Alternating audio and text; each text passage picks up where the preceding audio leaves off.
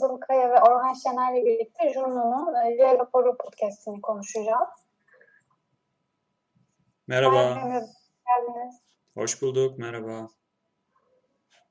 Teşekkür ederiz vakit bulduğunuz için. Ee, öncelikle J raporunu e, tanıtmanızı isteyeceğim sizden. Çünkü J raporunda e, hep olarak yayınlanan programlar aynı zamanda bir medya sohbeti de olabiliyor. E, aynı konu bir yazı olarak da jurnoda yer alıyor. Konu seçimini e, ve J raporunda yer alacak gündemi nasıl belirliyorsun? Tabii e, önce istersen kısaca Jurno'dan bahsedeyim. Çünkü Jurno'nun e, bir podcast'i J raporu. Jurno.com.tr adresinde e, özellikle gazetecilere, iletişimcilere, medya çalışanlarına yönelik yayın yapan bir mecra Jurno.com.tr ve Türkiye Gazeteciler Sendikası'nın Avrupa Birliği ile yürüttüğü bir proje kapsamında yaklaşık iki yıldır gazetecilere, freelance gazetecilere destek, telif destek e, programı da var. Dolayısıyla bu program kapsamında aldığımız yazıları da Jurno.com.tr'de yayınlıyoruz. Bu yazılarda hem bir telif desteği olarak serbest gazetecilere destek ama aynı zamanda daha büyük bir kitleyi, iletişimcileri, e, gazetecileri, medya çalışanlarını e, desteklemek, kapasitelerini yükseltmek, farklı alanlarda özellikle yeni medya alanındaki gelişmelerden haberdar olmalarını sağlamak, gazetecilik etiğinden tutun da işte kadın haklarına kadar, medyadaki kadın haklarına kadar e, farklı alanlarda bilinci arttırmak e, ya da örneğin dijital araçları tanıtmak, gazetecilerin kullanabileceği e, yeni teknolojileri tanıtmak gibi farklı alanlarda içerikler yayınladığımız bir platform Jurno. Jurno ekibi olarak da biz J raporunu, J raporu podcast'ini aslında koronavirüs salgınıyla beraber geçen e, Mart ayının ortasında e, kararlaştırıp bir podcast formatında sunmaya başladık. E, yılın başlarında virüsten önce diyelim daha doğrusu aslında J raporunu biz bir canlı kayıt ile çekiyorduk ve TGS Akademi'de, jurnalın da ofisinin bulunduğu TGS Akademi İstanbul Şişli'de çeşitli katılımcı arkadaşlarımız da geliyordu. Gerek TGS Akademi'ye gelenler, gerek Jurno'da yazıları yayınlanan gazeteci arkadaşlar, genç iletişimciler, isteyenler katılıp o ayın medya olaylarını değerlendirdiğimiz bir oturum yapıyorduk.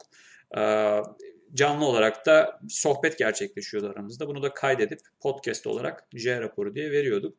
Salgınla beraber tabii e, herkes gibi, çoğunluk gibi diyeyim ya da fiziksel ortamdaki bu tür etkinlikleri gerek TGS Akademi'de gerekse Jurno'da e, online ortama taşıdık ve aynısını aslında e, online'da da yapabiliriz diye düşündük ve yine canlı kayıt şeklinde işte Mart ayından Nisan'da ilk olarak koronavirüsle ilgili bir koronavirüsün medyayı nasıl dönüştürdüğüne dair bir J raporu bölümüyle başlayıp sonrasında yine o ay e, her ay ayın sonunda bunu yayınlıyoruz ve o ay Türkiye'de ve dünyada öne çıkan medya gelişmesi neyse e, bu gelişmeyi Orhan Şener'le birlikte TGS Akademi Direktörü Orhan Şener ile birlikte konuşuyoruz.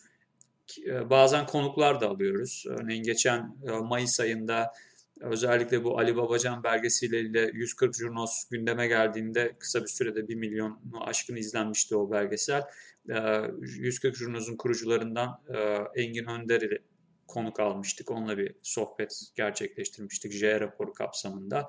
Ee, sonrasında yine Barış Terkoğlu, Oda TV haber müdürü e, tahliye olduktan hemen sonra ertesi hafta yine J raporuna konuk olmuştu. Onunla daha çok basın özgürlüğünü ve neden ısrarla gazetecilik yaptığımızı J raporunda konuşmuştuk.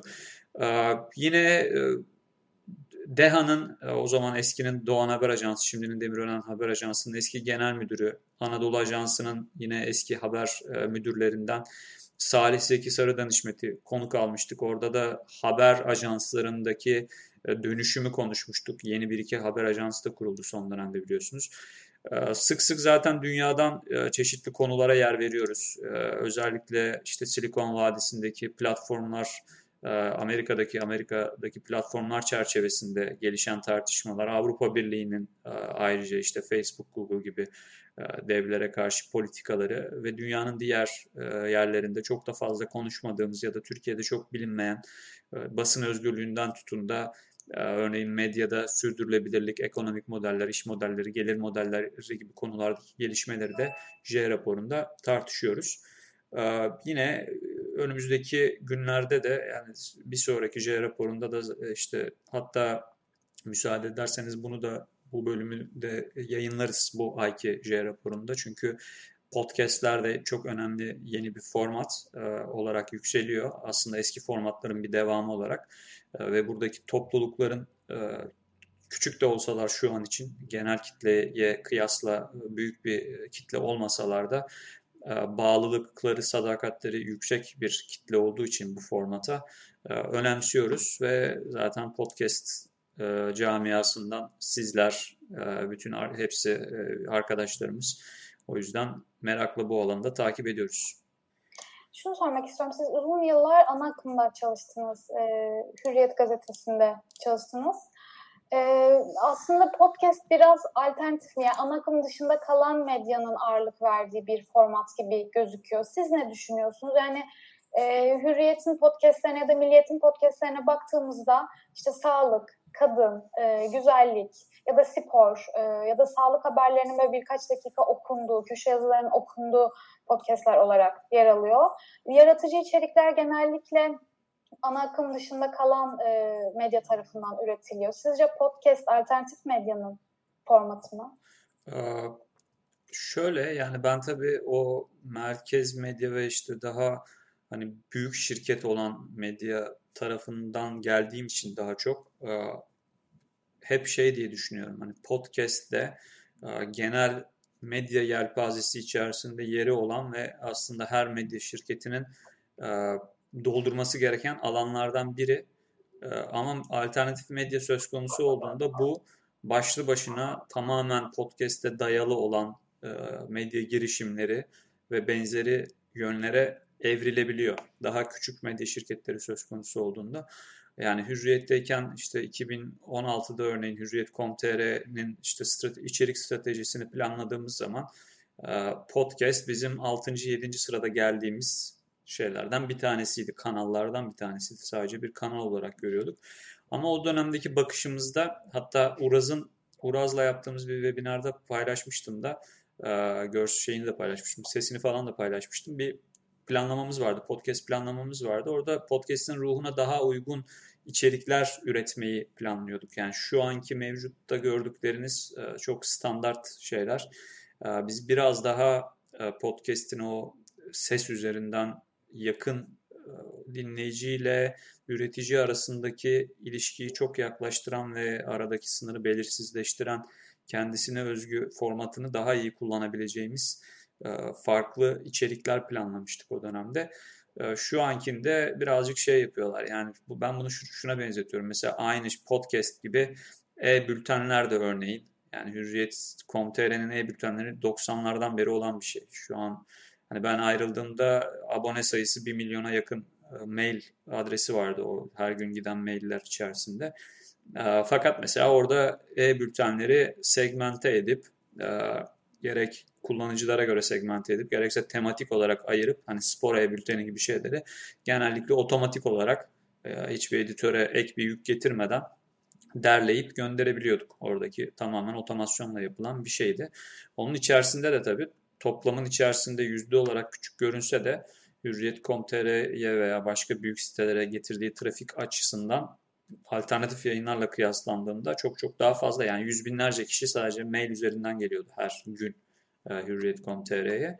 Şimdi podcast'te de e, e-bültenlerden sonraki e, kanallardan biri olarak ama potansiyeli yüksek olan kanallardan biri olarak görüyorduk biz o dönemde.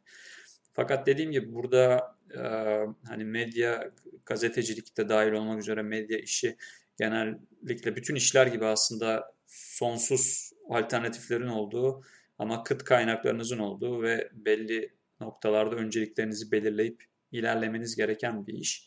Dolayısıyla podcast'te ne kadar, bu formata ne kadar e, vakit ayıracaksınız, ne kadar iş gücü ayıracaksınız eğer büyük bir medya şirketiyseniz yani örneğin bizim işte video ekibinde 20 25 20 kişi çalışıyordu bütün hepsi herkesi sayarsak video ile ilgili olarak sadece.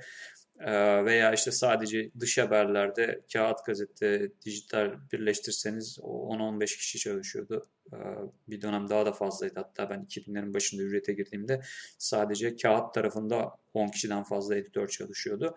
Dolayısıyla küçük bir şirket olunca veya küçük bir girişim olunca diyeyim e, podcast önceliğimizdir bizim. Bütün e, enerjimizi buraya veriyoruz diye yola çıkıp tamamen ona özel o özel ilişkiye dair bir şeyler ortaya çıkartabilirsiniz. Yani sese dayalı olan e, bir mecra bu.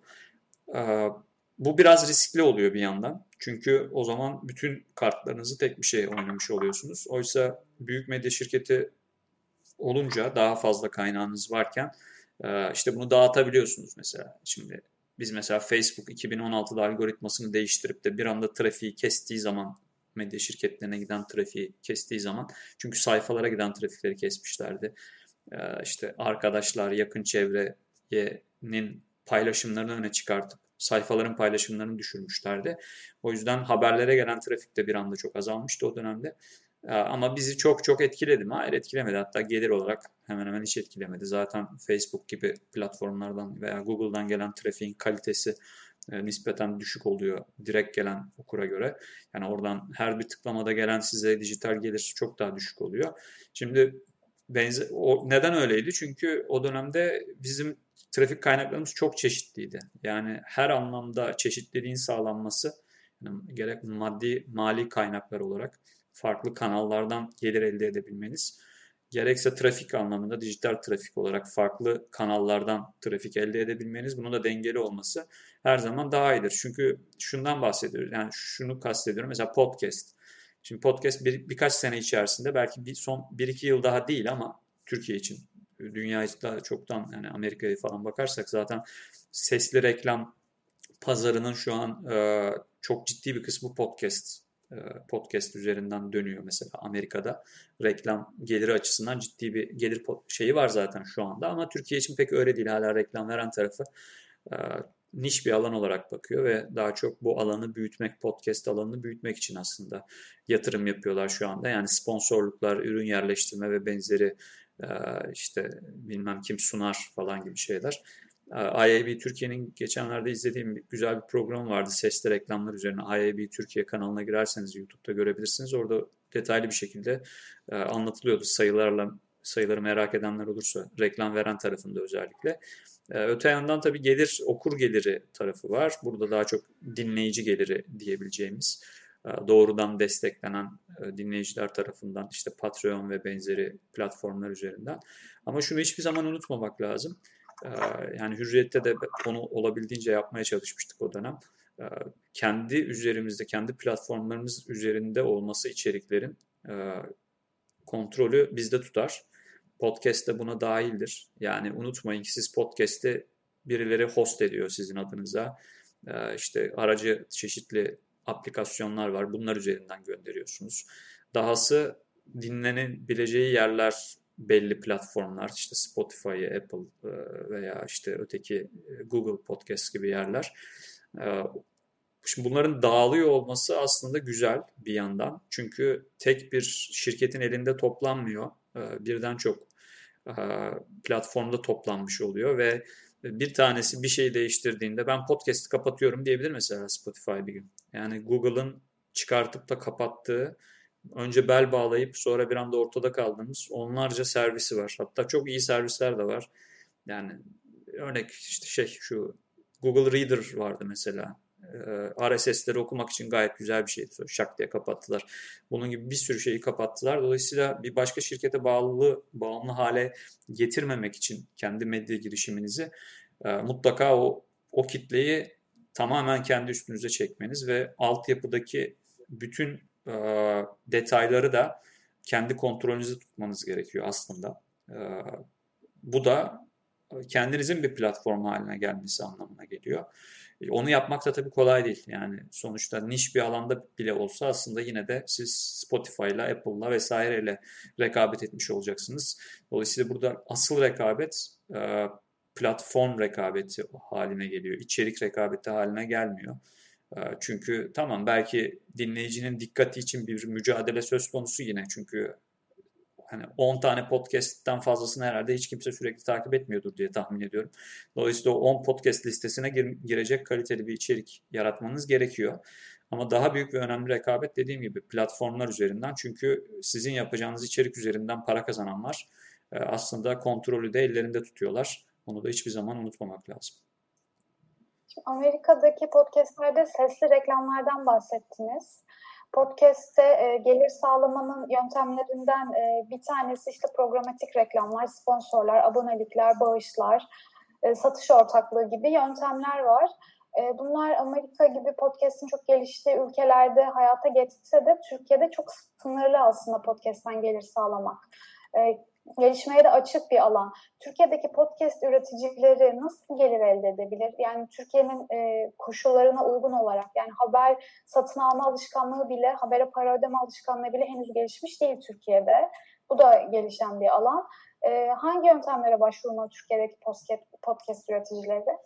Ee, reklam söz konusu olduğunda reklamın doğası gereği hacim, e, erişim önemli.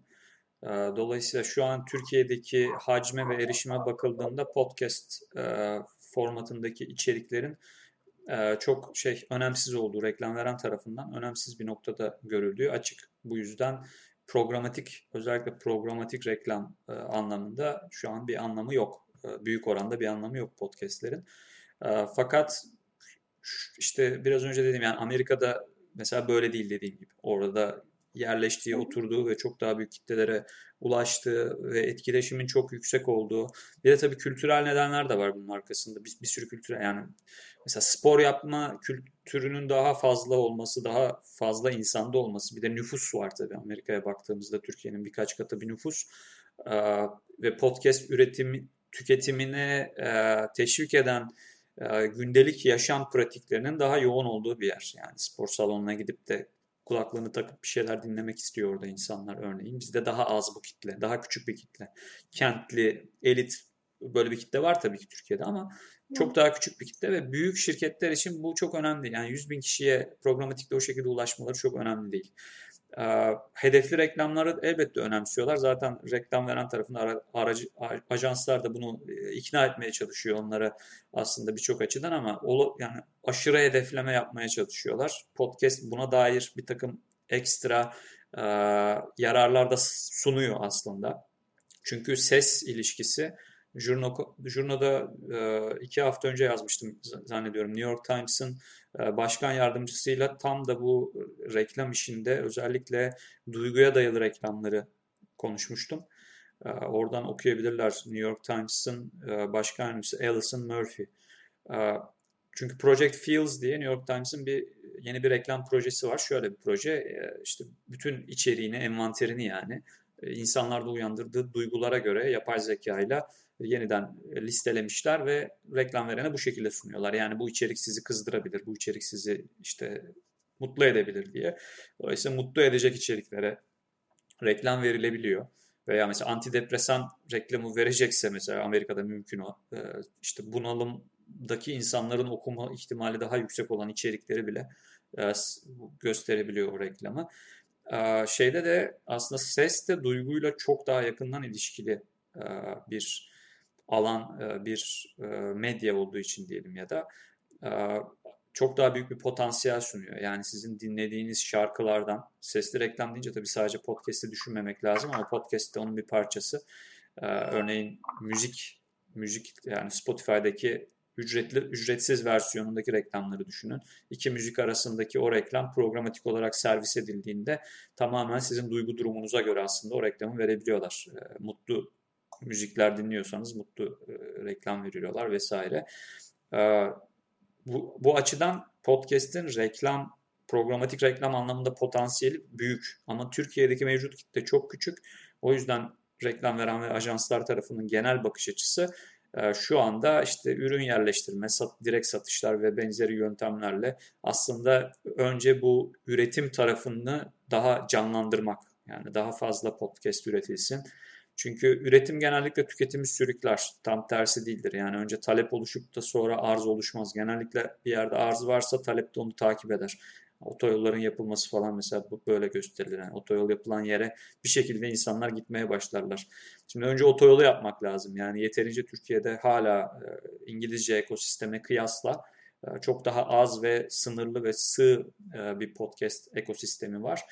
Çünkü daha erken yani Amerika'ya kıyasla çok daha geç başladı bizde. Bir de bizde sesli kültür her ne kadar radyoculukta ciddi bir birikim olsa da Türkiye'de sesli kültür görsel kültüre kıyasla biraz daha geri planda kaldığı için tarihsel olarak adaptasyon süreci de var. Ama Türkiye'de özellikle orta sınıfın biraz güçlenmesi ve büyümesiyle alakalı bir şey. Maalesef son 10 yılda büyümek bir yana küçüldüğünü düşünüyorum ben orta sınıfın. Halbuki 15-20 yıl öncesine bakarsak, 2000'lerin başına bakarsak hızla büyüyen bir orta sınıf söz konusuydu. İşte o e, sınıfsal bakış açısıyla da baktığımızda aslında e, eğer e, hani beklentiler gerçekleşirse Türkiye içinde 2 yıldan itibaren, önümüzdeki 2 yıldan itibaren e, podcast'te de programatik reklam e, verenler için ciddi bir e, kitle oluşacağını söyleyebiliriz eğer bir aksilik olmazsa yani. Burada bir izleyici sorusu var. E, ses neden duyguyla daha yakın ilişkiye sahip diye sormuş Uğurkan isimli izleyicimiz. Yani şunun için bir defa gö- görseller, görüntüler insan beynini esir eden şeyler haline geliyor. Bununla ilgili yapılan birçok deney de var. Bir tanesini hatta e, Jurno'da bir tweetin tweet olarak paylaşmıştık. Instagram'da falan görmüş görmüş olabilirsiniz. Ee, bir ses, e, bir kadın bir şey söylüyor, e, bir ses çıkartıyor yani. Eğer ki kadına işte şöyle diyor aslında bir yerde mavi bir yerde kırmızı iki tane şey var, e, görsel var. Aynı ses çıkıyor ama siz maviye baktığınızda farklı ses duyuyorsunuz. Kırmızıya baktığınızda farklı ses duyuyorsunuz. Çünkü beyniniz oradaki yazıyı kırmızı yazıyor veya mavi yazıyor mesela. Ee, sesi duyacağınız sesi etkiliyor yani beyninizdeki görsel sesi bile etkiliyor. Dolayısıyla görsel aradan çıktığı zaman e, biz aslında insan örneğin insan konuşmasında sesin dalgalanmasından bir anlam çıkartabiliyoruz. Sesin hafifçe titremesinden bir anlam çıkartabiliyoruz ve karşımızdakinin duygu durumuna dair bir çıkarımda bulunuyoruz. Çok anlık şeyler tabii bunlar böyle üzerinde düşündüğüm şeyler değil ama anlık olarak bunu anlayabiliyoruz. Halbuki görüntüsüne baktığımızda mesela Zoom Zoom toplantıları niye yorucu oluyor? Çünkü videodan insanın mimiklerini, jestlerini takip ederek o duygusal çıkarımları yapmak çok daha zor bir şey. Yani 3 saat boyunca Zoom'da kalsanız ölüyorsunuz, bitiyorsunuz yani sürekli bakıyorsanız eğer. Ee, ama 3 saat boyunca bence podcast'i çok rahat dinleyebilirsiniz. Çünkü duygusal bağ çok daha kolay kuruluyor sadece ses üzerinden. Arada görüntünün kirletmesi olmadığında. Ben de şu an Galatasaray Üniversitesi'nde özellikle e, güven oluşumu, dijital içerikler vasıtasıyla güven inşası konusunu çalışıyorum. Hatta burada Murat Hoca'ya da selam söylüyorum. Çünkü tam da ses ve duygular konusunu son e, birkaç derste de e, Murat Hoca ile konuşuyorduk. E, özellikle ses antropolojisi konusunda uzman bir isim kendisi. Müzik ve ses antropolojisi konusunda. Ve podcastlerde bir yandan akademik e, iletişim camiasının da ilgi alanlarından biri haline geliyor. Bu alanda yapılmış birçok çalışma var. Özellikle İngiliz, İngilizce'de yapılmış çok fazla çalışma var. Hatta biz de Murat Hocalarla hatta Orhan Şener de katılacak büyük ihtimalle bu alanda bir çalışma yapmak istiyoruz. Şimdi Jurno, TGS'nin Türkiye Gazeteciler Sendikası'nın bir yayını. Türkiye Gazeteciler Sendikası'nın aynı zamanda akademi bölümü var ve orada gazeteciler için e, özellikle yeni medya eğitimleri veriliyor ve sık sık podcast eğitimi de veriyorsunuz TGS Akademi olarak. E, buraya katılan katılımcılardan nasıl dönüş alıyorsunuz? Podcast üretmeye başlayan var mı? Mentorluk sağlıyor musunuz? Evet, e, yani şey, Jurno aslında e, TGS'nin desteklediği bir yayın olsa da özerk bir yayın politikasına sahip. Hani TGS'nin yayını gibi değil aslında. Hani bizim yaptığımız yayınları TGS yöneticileri görüp onaylaması vesaire gibi bir söz konusu söz konusu değil. O anlamda özerk. Ama özellikle bu telif projesi kapsamında Avrupa Birliği'nin e, fonuyla desteklediğimiz proje kapsamında o TGS o projenin büyük ortaklarından biri Avrupa Birliği ile beraber İzmir Cemiyeti ve Ankara Cemiyeti de var. Podcast konusunda da e, bu konuda da birçok jurnoda içerik yayınladık. E, hem jurnoda yayınladık hem dediğin gibi TGS Akademi'de podcast konulu eğitimler oldu. Burada işin aslında iki e, ayağı var diyeyim. Birincisi teknik tarafı.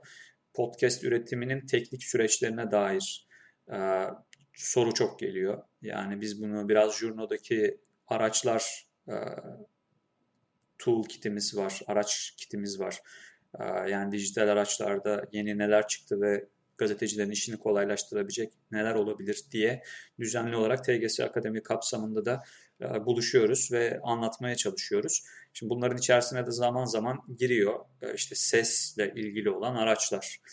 Ya da mesela deşifre konusu, mesela bu da sesle ilgili bir konu. Hani ses kaydının deşifre edilmesi konusu. Onunla ilgili yaptığımız içeriklerde çok e, yayılmıştı. Kolaylaştıran, deşifre işini kolaylaştıran programlara dair. Yani podcast'te de benzer bir durum var. Hani ses kaydının temiz bir şekilde nasıl yapılır? Montaj, ses montajının temel ilkeleri nelerdir? Ee, donanımlar, işte mikrofonlar ve benzeri şeyler ve platformlar biraz önce bahsettiğimiz yerlerle nasıl e, bağ, bağlantı kurulur ve buralardan yayın yapılabilir vesaire. İşin teknik tarafı bu ama bence daha önemli taraf şu. İçerik e, bu konuda da çok fazla geri dönüş alıyoruz buraya katılan arkadaşlardan. Hani özellikle şimdi şöyle bir şey var ya içerik deyince zaten içeriğin yayınlandığı mecra kesinlikle içeriğin kendisine de etki ediyor. Buna bir şüphe yok. Ama e, yine de içerik mecradan son tahlilde bağımsız bir şey olarak da eline, ele alınabilir. Eğer bir haber yapıyorsanız bu haberi sesli olarak anlatıp podcast formatında da yayınlayabilirsiniz gör, görüntülerle video, televizyonda da yayınlayabilirsiniz veya yazılı olarak interaktif bir içerikle beraber veri görselleştirmeyle vesaire beraber web sitenizde de yayınlayabilirsiniz. O yüzden önemli olan aslında yola çıkarken hangi mecra ilk düşüneceğiniz şeyin hangi mecrada yayınlayacağım olmaması ama içeriğin kendisinin gücü. Yani bunu o yüzden cross platform aynı, aynı içerikte birden çok platforma yapılan işlerin de zaman zaman çok başarılı olabildiğini görüyoruz.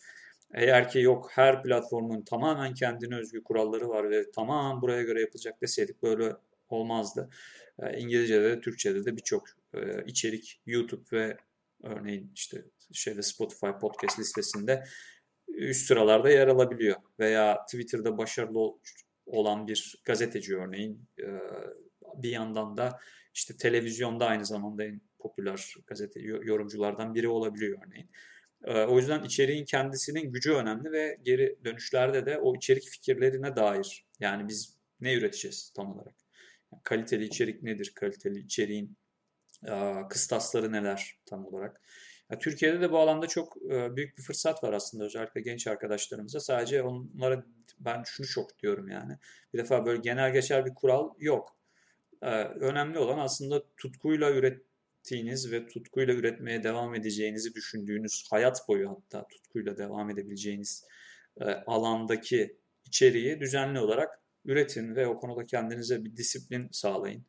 Ee, yani mutlaka ben haftada bir tane şu alandaki şu tarz bir içeriği üreteceğim diye başlarsanız çünkü Türkiye'de en büyük açık bu. Ben eşim nedeniyle Rus basınına da bayağı bakıyorum. Rus internet alemine diyeyim yani. Ee, mesela Rusça bizi geçti maalesef. Ben 2000'lerin başında ilk blog e, yazıları yazmaya başladığımda hiç böyle değildi durum. Yani Türkçe daha öndeydi. Türkçe içerikler daha öndeydi. Ee, ama mesela son dönemde Rusça yazılmış olan hobi olarak yani profesyonel bir işten bahsetmiyorum yani hobi olarak yapanlar 10 yıldır aynı blokta e, çok spesifik bir alanda çok kaliteli içerik e, çıkaran birçok yer var mesela. Türkçe'de nispeten az görüyorum. Yani e, maalesef hani bunun bilmiyorum başka toplumsal nedenleri falan da olabilir altında ama hani podcast'te de aynı e, durum olmasın diye en azından podcast ortamındaki nitelikli içeriklerin ısrarla e, tutkuyla yapacağınız içeriğin yani özellikle genç arkadaşlar açısından söylüyorum devam etmenizi tavsiye ederim. Çünkü bu alan hem reklam geliri açısından hem e, dinleyici dinleyici geliri açısından diyelim. E, yani doğrudan kullanıcı tarafından gelen bağışlar, abonelik, üyelik ve benzeri yöntemlerle e, uzun vadede belki son bir iki sene daha değil ama uzun vadede sürdürülebilir medya işlerinin başlı başına kurulacağı, kurulabileceği alanlardan biri olacaktır. Özellikle akıl bu yani bu akıllı telefonlar öncesinde böyle değildi. 2007-2008 e, kırılma noktalarından biridir dünya e, iletişim tarihi açısından. Çünkü hem iPhone'ların piyasaya çıkması hem Android telefonların piyasaya çıkması bu dönemde olmuştu. E, bir yandan da sonra 2008-2009 krizi geldi küresel bir kriz olarak. O krizin yarattığı bir takım etkiler. Şimdi burada detaylarına girmeyelim. Yine iletişim dünyasını çok önemli Evet, e, etkiledi. de sonuna geldik. Hı hı. Yani son tahlilde bu alandaki büyük potansiyele e, dikkat çekmek istedim. E, tutkuyla yapacağınız işi mutlaka podcast e, podcast formatına uygun olarak da yapmasını tavsiye ederim arkadaşlar. Çok keyifli bir sohbetti. Ben size sormak istediğim pek çok soru vardı. Birçoğunu da soramadım. Belki başka bir oturumda bir araya gelebiliriz yine. Bu oturumda Orhan Şener de bize katılacaktı. Ancak başka bir eğitimde yaşadığı zaman e, sağlık sıkıntısı nedeniyle katılamadı. Müzik